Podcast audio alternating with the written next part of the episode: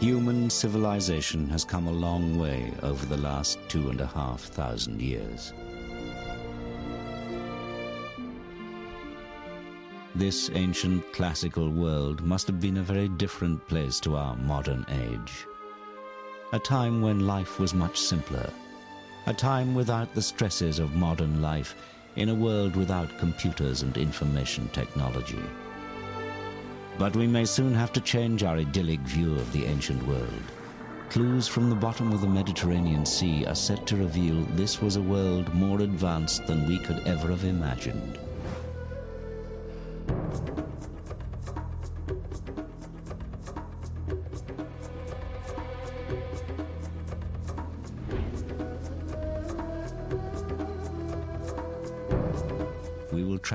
Back in time to discover the amazing ancient roots of technologies we like to think of as modern. New research is beginning to suggest that many of the inventions of the last 200 years may, in fact, have already been known to the ancient Greeks and Romans. Much of what we have recently discovered, we may, in fact, have just rediscovered. The Greeks and Romans were also intensely practical people. Many of the things which they devised, planned, and invented proceeded by 2,000 years, things that we like to think of as modern.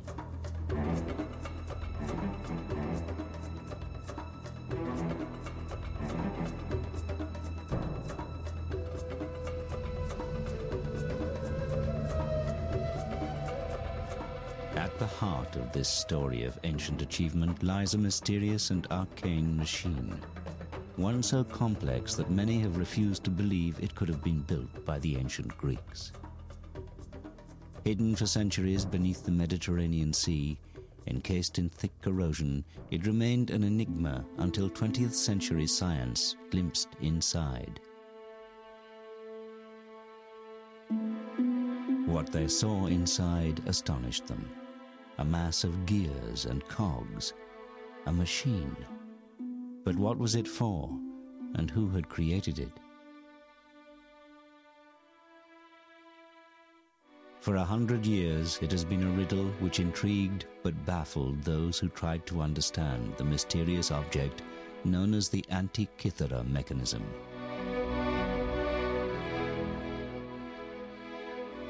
But now, finally, its story can be told. That story began just over 100 years ago, in the year 1900. It was early spring when Captain Kondos and his crew of sponge divers found themselves sheltering from a storm miles off course by the little Greek island of Antikythera. As the weather cleared, the captain decided to make the most of his unplanned stop by diving in the deep, clear waters off the island.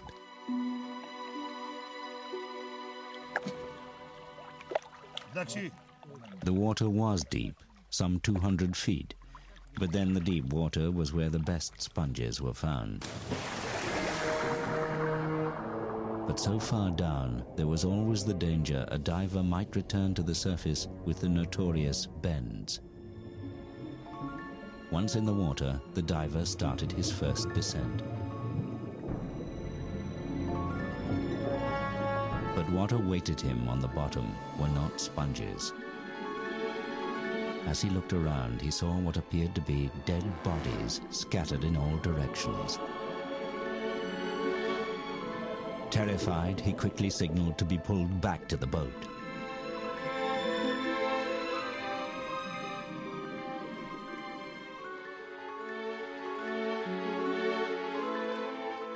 Some thought the diver mad. Perhaps he had the bends. But the truth was far, far stranger than that. Two thousand years ago, another ship had sailed these waters, on its way from Rhodes to deliver a precious cargo to a wealthy Roman citizen.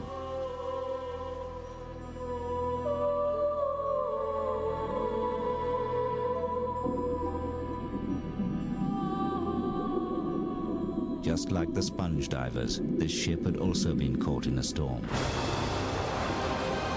She too was driven far off course to the island of Antikythera. But this ship was not destined to survive.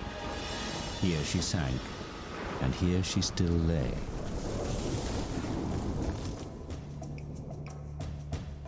Captain Kondos sent another diver to investigate the wild story of bodies. What had at first appeared to be dead bodies were in fact the most beautiful marble and bronze statues imaginable. The remnants of that ancient wreck. Along with the statues, other treasures such as decorated Greek vases and jewelry were winched to the surface.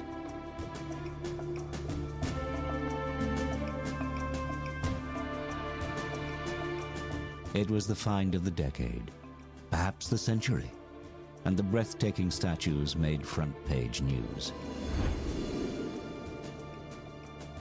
One of the most perfect bronzes recovered was named the Antikythera Youth. The piece was universally acknowledged as a work of genius.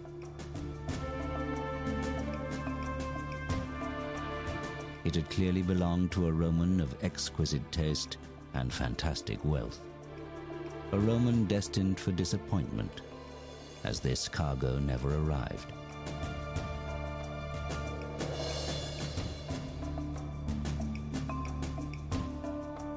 Along with the youth, a find known as the Philosopher's Head were the highlights of the wreck. Two faces that had not been seen by the world for over 2,000 years. But the greatest work of genius from the wreck still lay unrecognized. This rusting lump of corrosion held the key to one of the greatest periods in human history, the Hellenistic period, and perhaps the greatest achievement of that time.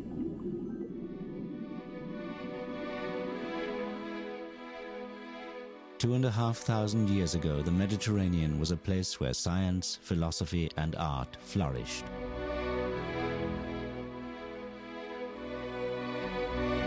The Greeks, known as Hellenes, were living in what many regard as a golden age. They had invented democracy, opened up the fields of mathematics and science, and introduced the world to philosophy. They were inquisitive and inventive, no different in many ways from us today. In trying to understand their world, they had created this strange machine. All their 21st century descendants had to do was work out what they had created it for. Part of that answer lay far from Antikythera in a London museum display case. Twenty years ago, Michael Wright curator of engineering at the Science Museum in London, came upon another mysterious ancient mechanical device. Although much less complex, there were similarities with the Antikythera mechanism. We call this the Byzantine sundial calendar. Uh, we think it dates from about 500 AD. It appears to be a sundial, which is also a mechanical calendar. It shows the passing of days, indicated by the age of the moon within the month. The gear wheels look surprisingly modern. Complicated mathematics and a detailed knowledge of astronomy would have been necessary to create such an object. Michael Wright decided to build a model of the device to explore how it would have worked. The model shows the positions of the sun and moon within the zodiac at any given date as well as the age of the moon. Here you have the letter giving the day, that's saying alpha, A, that says day one of the month. And correspondingly, in the, uh, in the circular opening, you have the black disk showing this is new moon. If I click it forward day by day, that's beta, B, day two, day three, day four, day five, six, seven, eight, nine, ten, eleven, 12, 13, 14, well, 15. And there is the, the full moon, the shiny disk.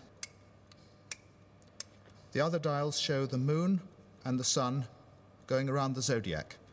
This instrument is, is much more simple than the Antikythera mechanism, but uh, what's exciting about it is to have found another instrument, uh, very obviously in the Hellenistic tradition because of the, the Greek lettering, uh, and uh, also having gear wheels. So now we have not just one mechanism that tells us uh, the Greeks had gears, we have two.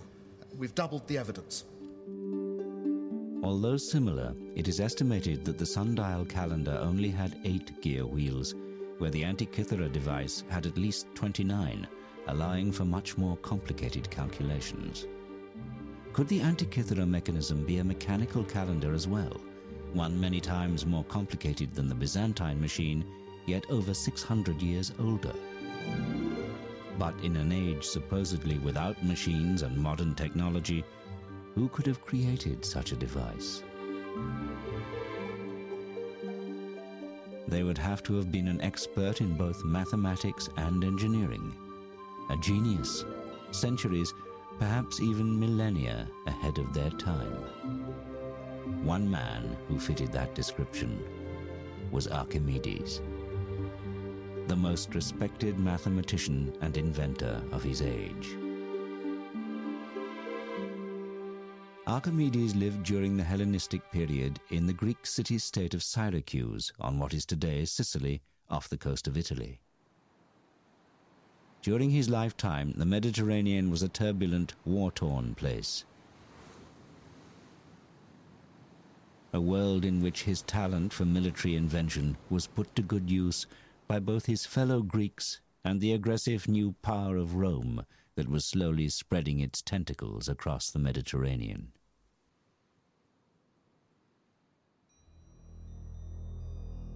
Today, he is perhaps best remembered for the revolutionary invention known as the Archimedean screw, used to move water or seeds uphill.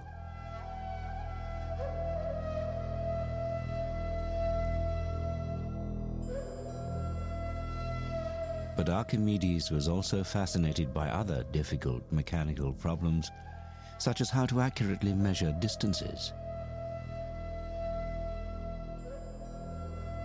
The greatest challenge of all, however, was to solve the puzzle of what caused the rising and setting of the sun, the changing seasons, and the strange movement of the moon and planets.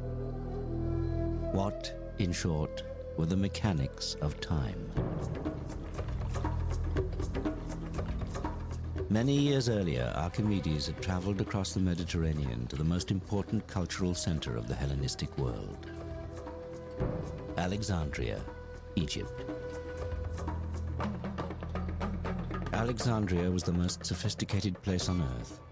Founded by Alexander the Great, it was now ruled by the descendants of one of his generals, Greek soldiers who had risen to become pharaohs. It was a unique place, the meeting point of the age old civilizations of the Mediterranean, a city of Egyptians, Greeks, Romans, and Persians. Here they combined the wisdom of the pharaohs with the brilliance of Greek philosophy to create the intellectual powerhouse of the ancient world. And it was here that the young Archimedes would be inspired by the work of a mechanical genius called Ctesibius. he would have a simple but brilliant idea that would literally change time forever.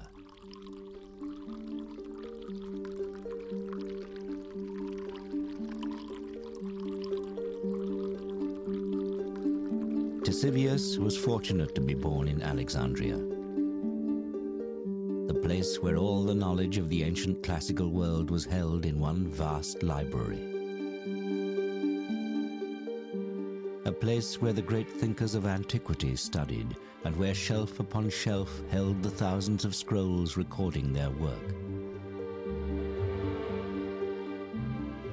Library was such a famous institution that people came here from all over the world to learn and invent.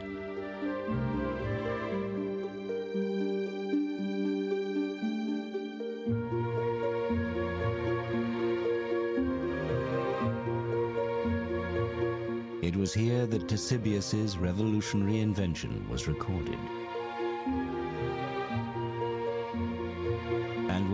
Young Archimedes may first have read of his work.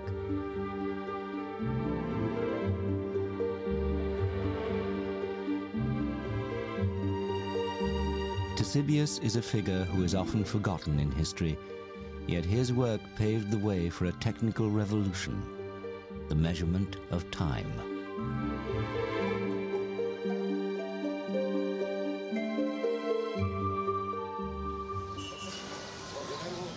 Yet Ctesibius came from humble beginnings. He was the son of a simple barber. As a young man, he had worked in his father's barber shop in Alexandria, inventing gadgets such as adjustable mirrors. And here he was surrounded by the constant dripping of water, which would inspire his great invention.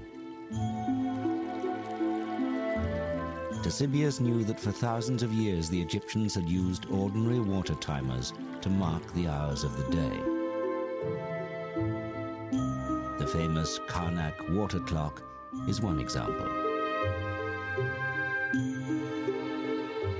Despite the intricate hieroglyphics, strange symbols and images of gods and animals, it's a simple device, as this reproduction shows. It was filled to the top with water, and as it drained out through a spout at the bottom, the time could be read as the level dropped.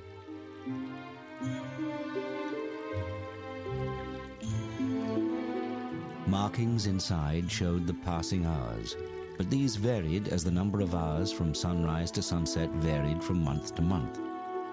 The clock allowed the ancient Egyptians to measure the passing of time during the day or night but this was still only a timer, not a constant clock.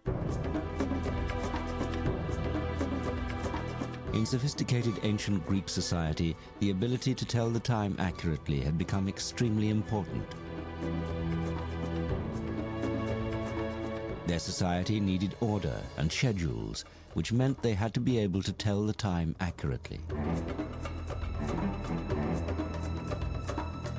Sundials could be used at certain times and can be seen on important surviving municipal buildings such as the Tower of the Winds in Athens.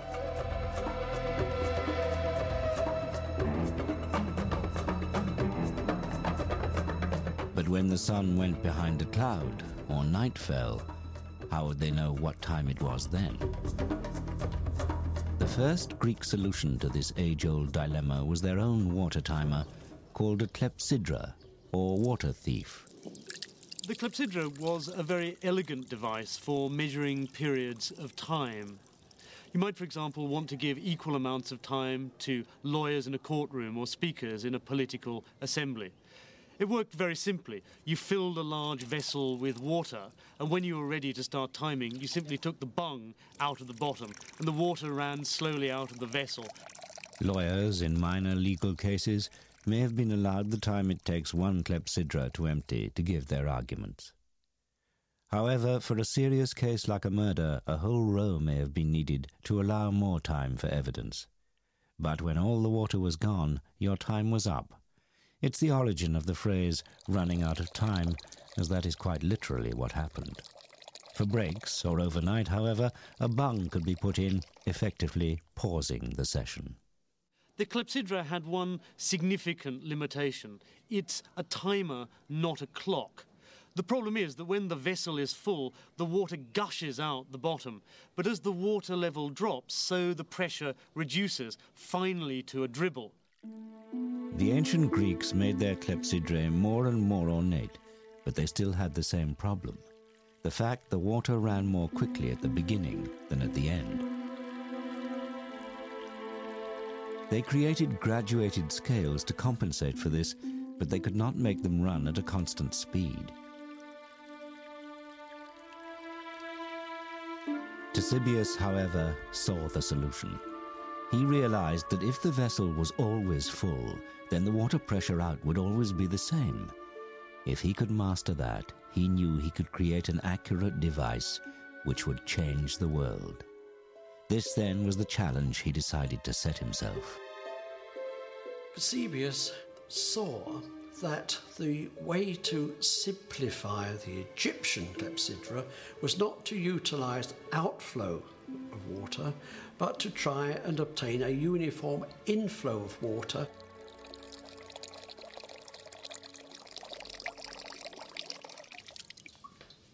Dr. Alan Mills, a research fellow from the University of Leicester, has used classical references to Ctesibius's work to build a replica of one of his earliest water clocks.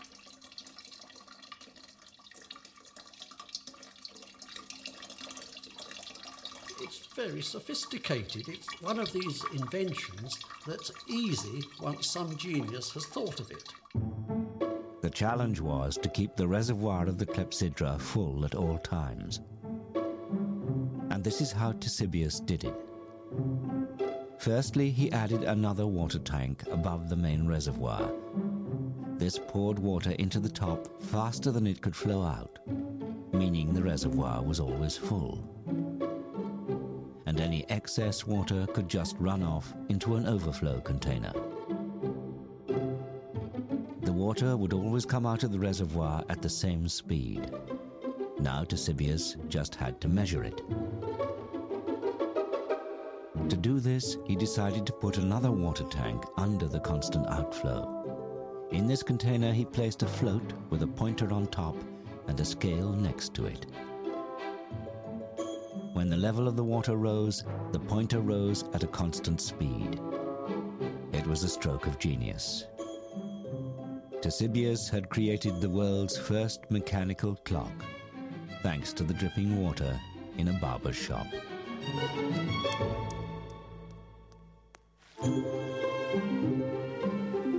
He had harnessed the power of water and, in the process, he had become the master of time. But measuring hours and minutes was only the start. What else could this unique water clock do? The answer to that was kept here in the great library of Alexandria. Anyone in the ancient world wanting to understand time could come here and read Ctesibius's books, which described the wonderful machines he was now building and the whole new subject he had invented hydraulics. Before long, his clocks were not just dripping taps, but ornate machines decorated with gilded figures of gods and animals. And their workings were yet more elaborate, too.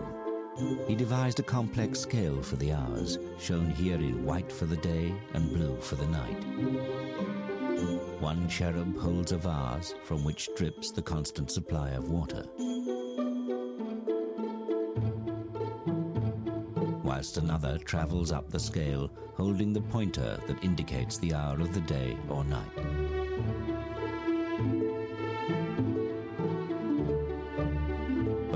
Was only the start.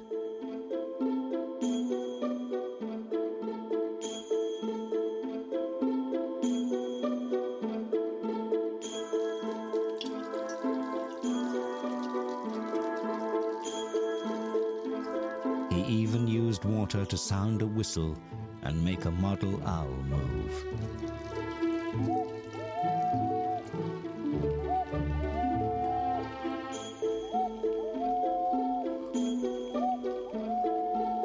Invented the world's first cuckoo clock. The increasingly complicated series of gear wheels also allowed the scale to rotate very slowly to indicate the days within each month of the year. This clock was also now a calendar. An automatic day and night, month and year, cuckoo clock.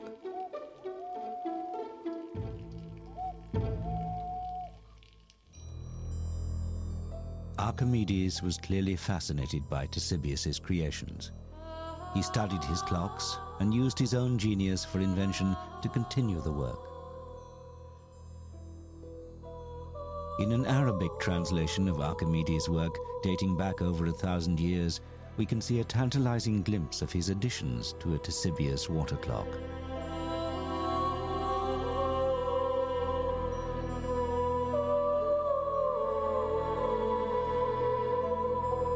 This modern reconstruction shows Archimedes' elaborations to the Ctesibius clock.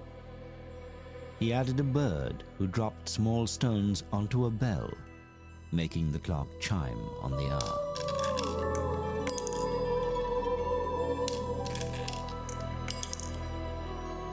The woman is a gorgon with snakes for hair. When the bell chimes, you look up to see her eyes change color, indicating the time. This is the first automated chiming clock in history. One can only imagine the spectacle when Archimedes unveiled his daring design. In Greek mythology, anyone who looked into the eyes of the Gorgon would be turned to stone. But with Ctesibius' help, Archimedes could be the man who dared to look into the face of the Gorgon.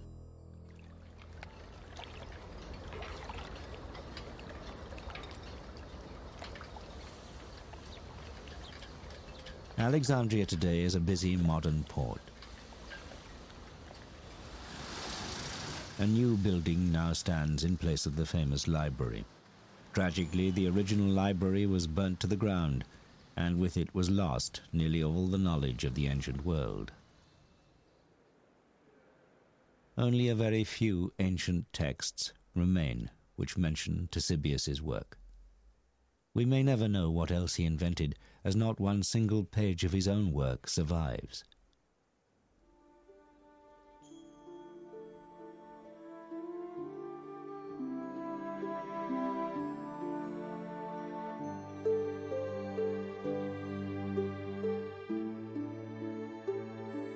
So much information has been lost that Ctesibius has been largely forgotten.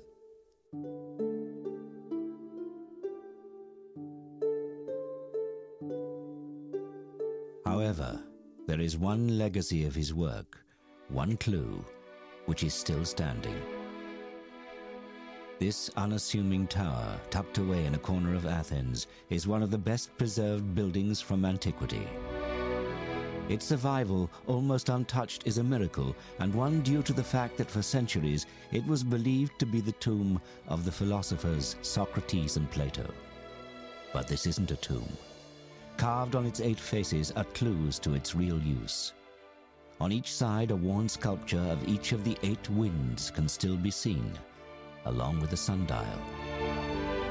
It was actually built by an astronomer around 200 years after the death of Ctesibius, but is a monument to his genius. This building, now known as the Tower of the Winds, was the public clock of ancient Athens. Inside this tower, there once stood a huge and complex water clock based on a Ctesibius design.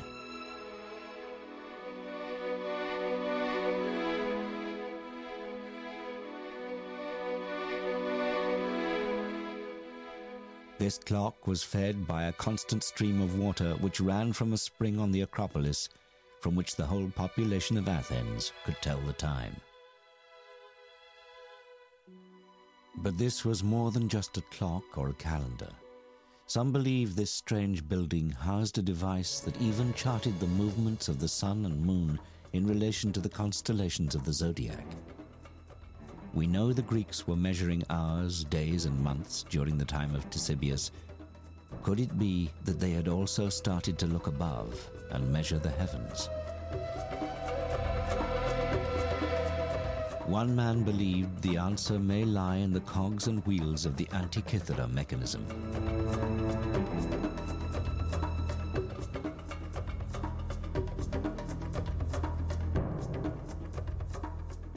1951, an English physicist, Derek de Solla Price, decided to find out for himself and examine the mechanism in detail for the first time.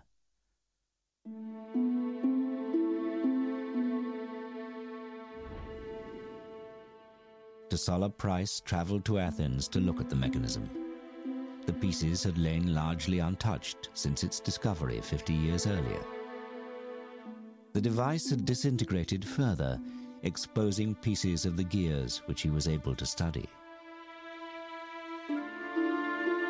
He became determined to crack the secrets of the Antikythera mechanism.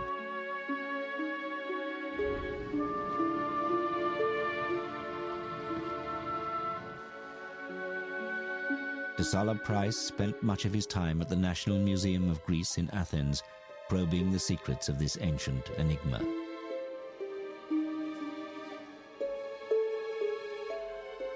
Something told him that these fragments were the real treasure from the Antikythera wreck. Using new developments in X ray technology, he could now see what its discoverers 50 years before could not. Looking through the corrosion, he was amazed. A machine so complex it could almost be modern. He had to know what it was for. His meticulous studies of the cogs, gear ratios, and inscriptions gave him clues to the possible purpose of the mechanism.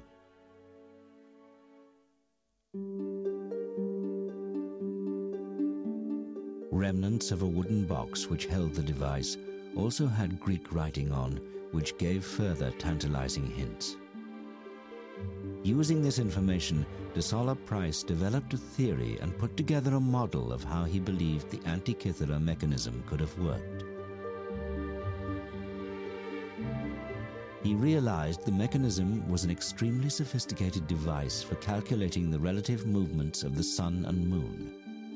It also seemed to show the days of the month as lunar phases.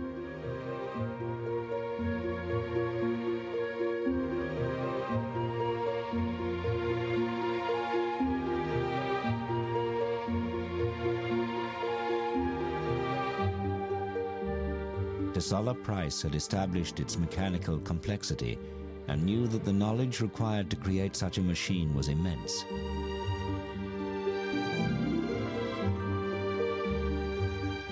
He believed that at the front of the mechanism a bronze dial showed the date and positions of the sun and moon.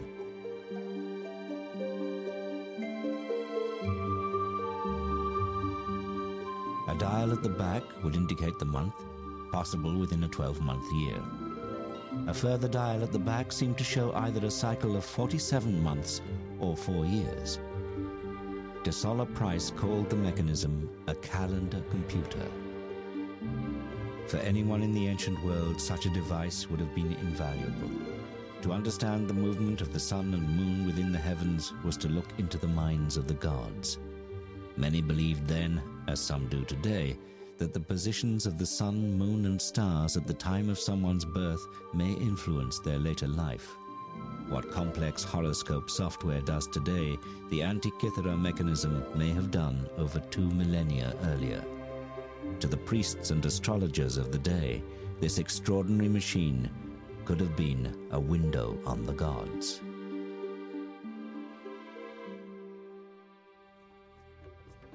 But where could such a device have come from? De Solla Price had an extraordinary theory. What if machines like the Antikythera mechanism were part of municipal clocks, powered by the very water clocks that Ctesibius had invented? What if they were commonplace in the Hellenistic world? Was this the secret of the Tower of the Winds? Not just a sundial or even a clock, but an automatic model of the movements of the sun and moon within the universe.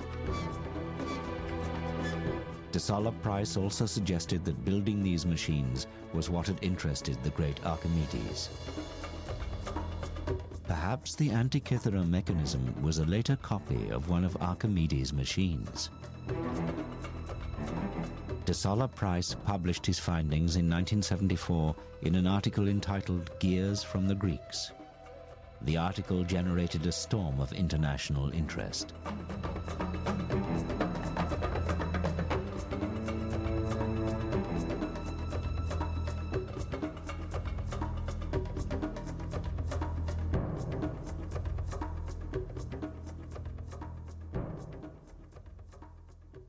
Particular, one man was to read that article and to spend the next 30 years pondering on de Desala Price's theory. When Michael Wright from the Science Museum first read the paper, he was immediately fascinated by the notion that the ancient Greeks had complex engineering. Wright decided to go to Athens to examine and re x ray the mechanism for himself. We've got this view with several of the pieces put together, and it helps me to build up a more complete picture of just how the gear wheels were arranged inside the box before it all fell apart. Although intrigued by de Solla Price's theory of the Antikythera mechanism, Wright believed there was more to the device than de Solla Price had realized. I went back and read uh, Gears from the Greeks again and started to find problems with uh, Price's account. That's when I resolved I really had to look at the thing for myself. But for Michael Wright to understand this strange device, he knew he needed to do more than just look at it. He needed to try to build one for himself. After De Solla Price's publication, many academics simply refused to admit that the mechanism could be so old. The complex gearing seemed too modern. How could ancient peoples have calculated and precisely cut the fine teeth on each wheel, they asked. Surely this was either a fake or a later machine that just happened to be lost on the site of the ancient wreck.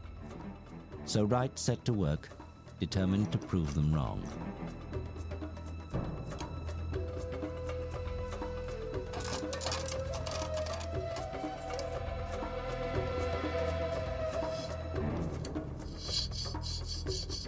Using only tools similar to those available in the ancient world, and with the Greeks' knowledge of geometry, he set out to copy the elaborate gears in his workshop. Measuring and cutting gears with only a pair of compasses, a metal file, and a good eye for detail was not going to be easy. But it was possible. After many hours of practice, Wright proved beyond doubt that with patience and skill, it could be done. You can't deny the evidence that the Antikythera mechanism exists. When you look at it closely, it's very accomplished work, both in design and in execution. Why shouldn't the ancient Greeks have done it?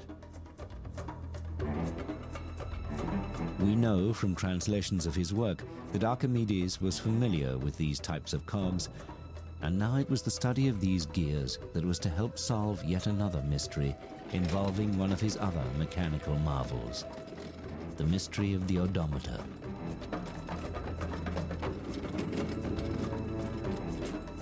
We all use odometers every time we get in a car.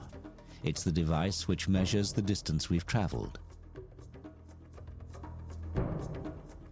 But remarkably, this device was in use long, long before cars and was crucial to the development of the Roman Empire.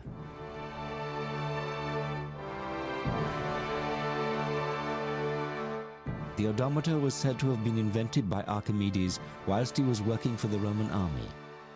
It had been decreed that every road should be marked each mile with a milestone. But Roman roads stretched hundreds of miles, so how could they be accurately measured?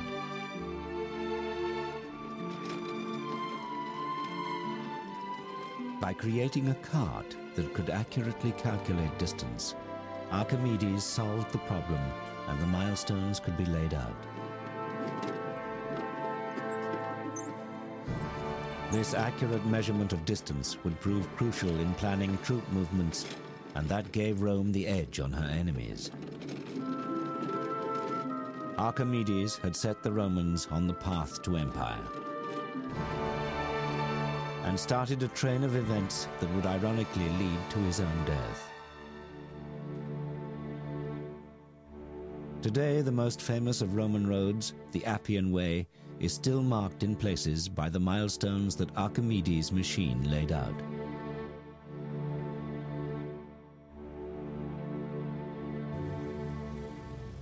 But there is a problem with this apparently simple story. One that Professor Andre Sleeswyk from Groningen in Holland would eventually solve with the aid of the ghostly X-ray images of the Antikythera mechanism.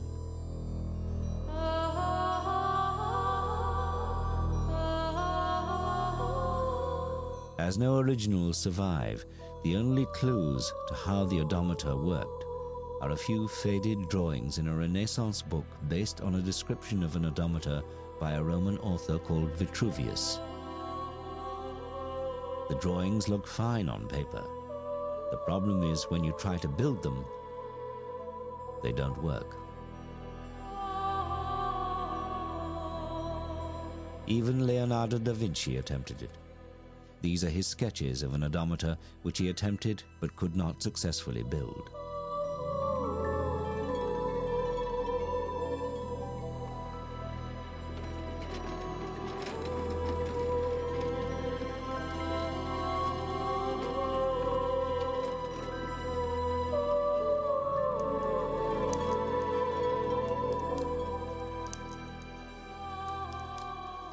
Professor Sleeswyk started to make simple models to see if he could crack the odometer puzzle. Then he developed a quarter-sized model. And this was a model with a difference. Where even Leonardo had failed, Sleeswyk's model worked. The mechanics are simple. As the wheels turn when the vehicle travels, a gear with a single tooth pushes round a huge gear with 400 teeth. Every time the large wheel turns once, a small stone would be automatically dropped into a box below the device. This allowed miles to be measured.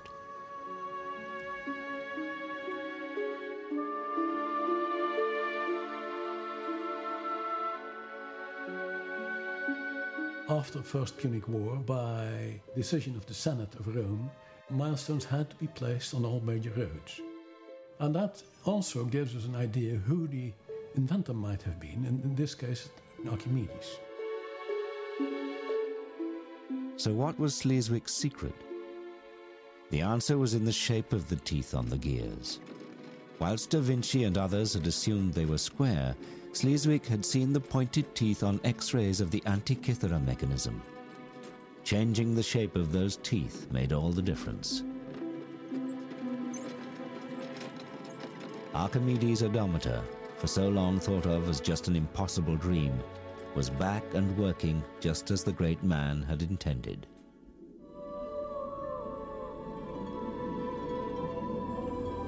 All thanks to that most mysterious of ancient objects, the Antikythera mechanism.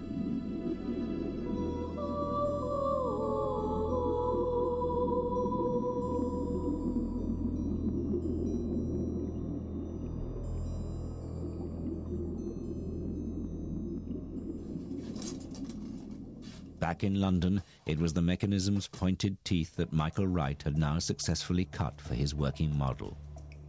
Far more complex than the odometer, this would be the most complete model of the Antikythera mechanism ever built. As each gear slotted into place, it soon became clear De Solla Price may have got the details wrong, but his theory was right. The Antikythera mechanism was an automated calculating device perhaps even a type of computer. You could call this thing a, a computer in the sense that you uh, put in some data and it gives you out related data. An ancient computer is a difficult concept to imagine, yet in many ways that is exactly what the Antikythera mechanism is. It is astounding to compare it with the machine designed by Charles Babbage in the 1830s, which is often cited as the world's first computer, and the machine which led to our modern high tech age. This was the first modern device which could make automatic calculations. The technology is startlingly similar to the Antikythera mechanism, yet there is 2,000 years difference between the two. Wright believes that the Antikythera mechanism was more complex than De Solla Price imagined, and most importantly, also showed the changing positions of the planets, as well as the Sun and the Moon, over time. In Wright's model of the mechanism, a knob is turned to set the days and months. Intricate gearing then moves a series of indicators which represent the Sun, Moon, and planets. The knob could be turned every day so the position of the planets could be monitored throughout the year or it could be set to a specific date to show their positions at that time. It is, in effect, a mechanical model of the Greek universe. Today, astrologers need a complex computer program to carry out exactly the function of the Antikythera mechanism.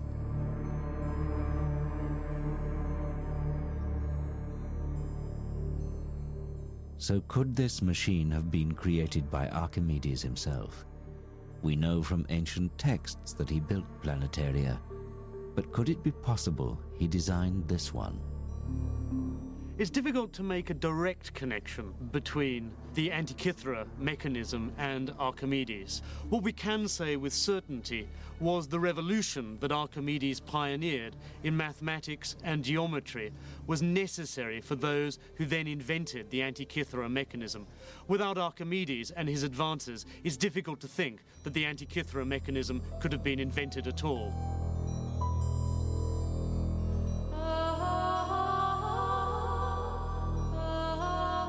Archimedes' own life was cut short before he could finish his revolutionary work on mathematics and mechanics. During the Roman sacking of his home city of Syracuse, it is said a Roman soldier was sent to find him and bring him back alive. When Archimedes refused to leave his work, the soldier became angry and killed him. It was an ironic end for a man who had done so much to make Rome such a formidable fighting force. His death marked the beginning of the end of the Hellenistic tradition of great invention and science. His work, however, was preserved, stored on the endless shelves of the great library of Alexandria, a treasure greater than any the Romans looted from Syracuse. But even that legacy was not to last. The library itself fell victim to war and destruction, being burnt to the ground several times over the following 800 years. Eventually, most of the collection, including much of Archimedes' work, was lost or destroyed in the fires.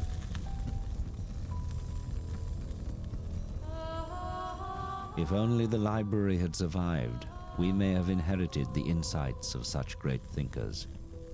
Without them, we have been forced to reinvent much that we are only now realizing was already known over 2,000 years ago.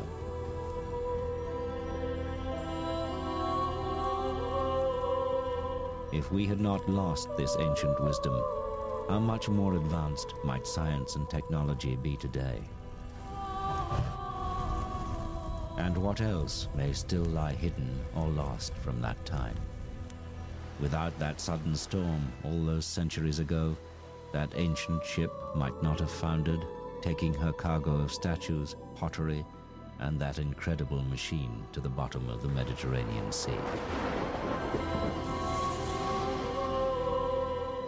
If a group of sponge divers had not stumbled upon the wreck 2,000 years later, the Antikythera mechanism might be lying there today, slowly corroding.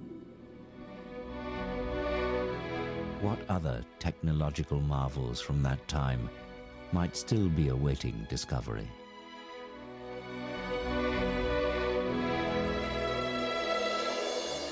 I think that uh, these mentions we have in the literature and this one instrument are just the tips of icebergs showing that there was a great deal more to this tradition that, uh, that, uh, that we haven't heard about.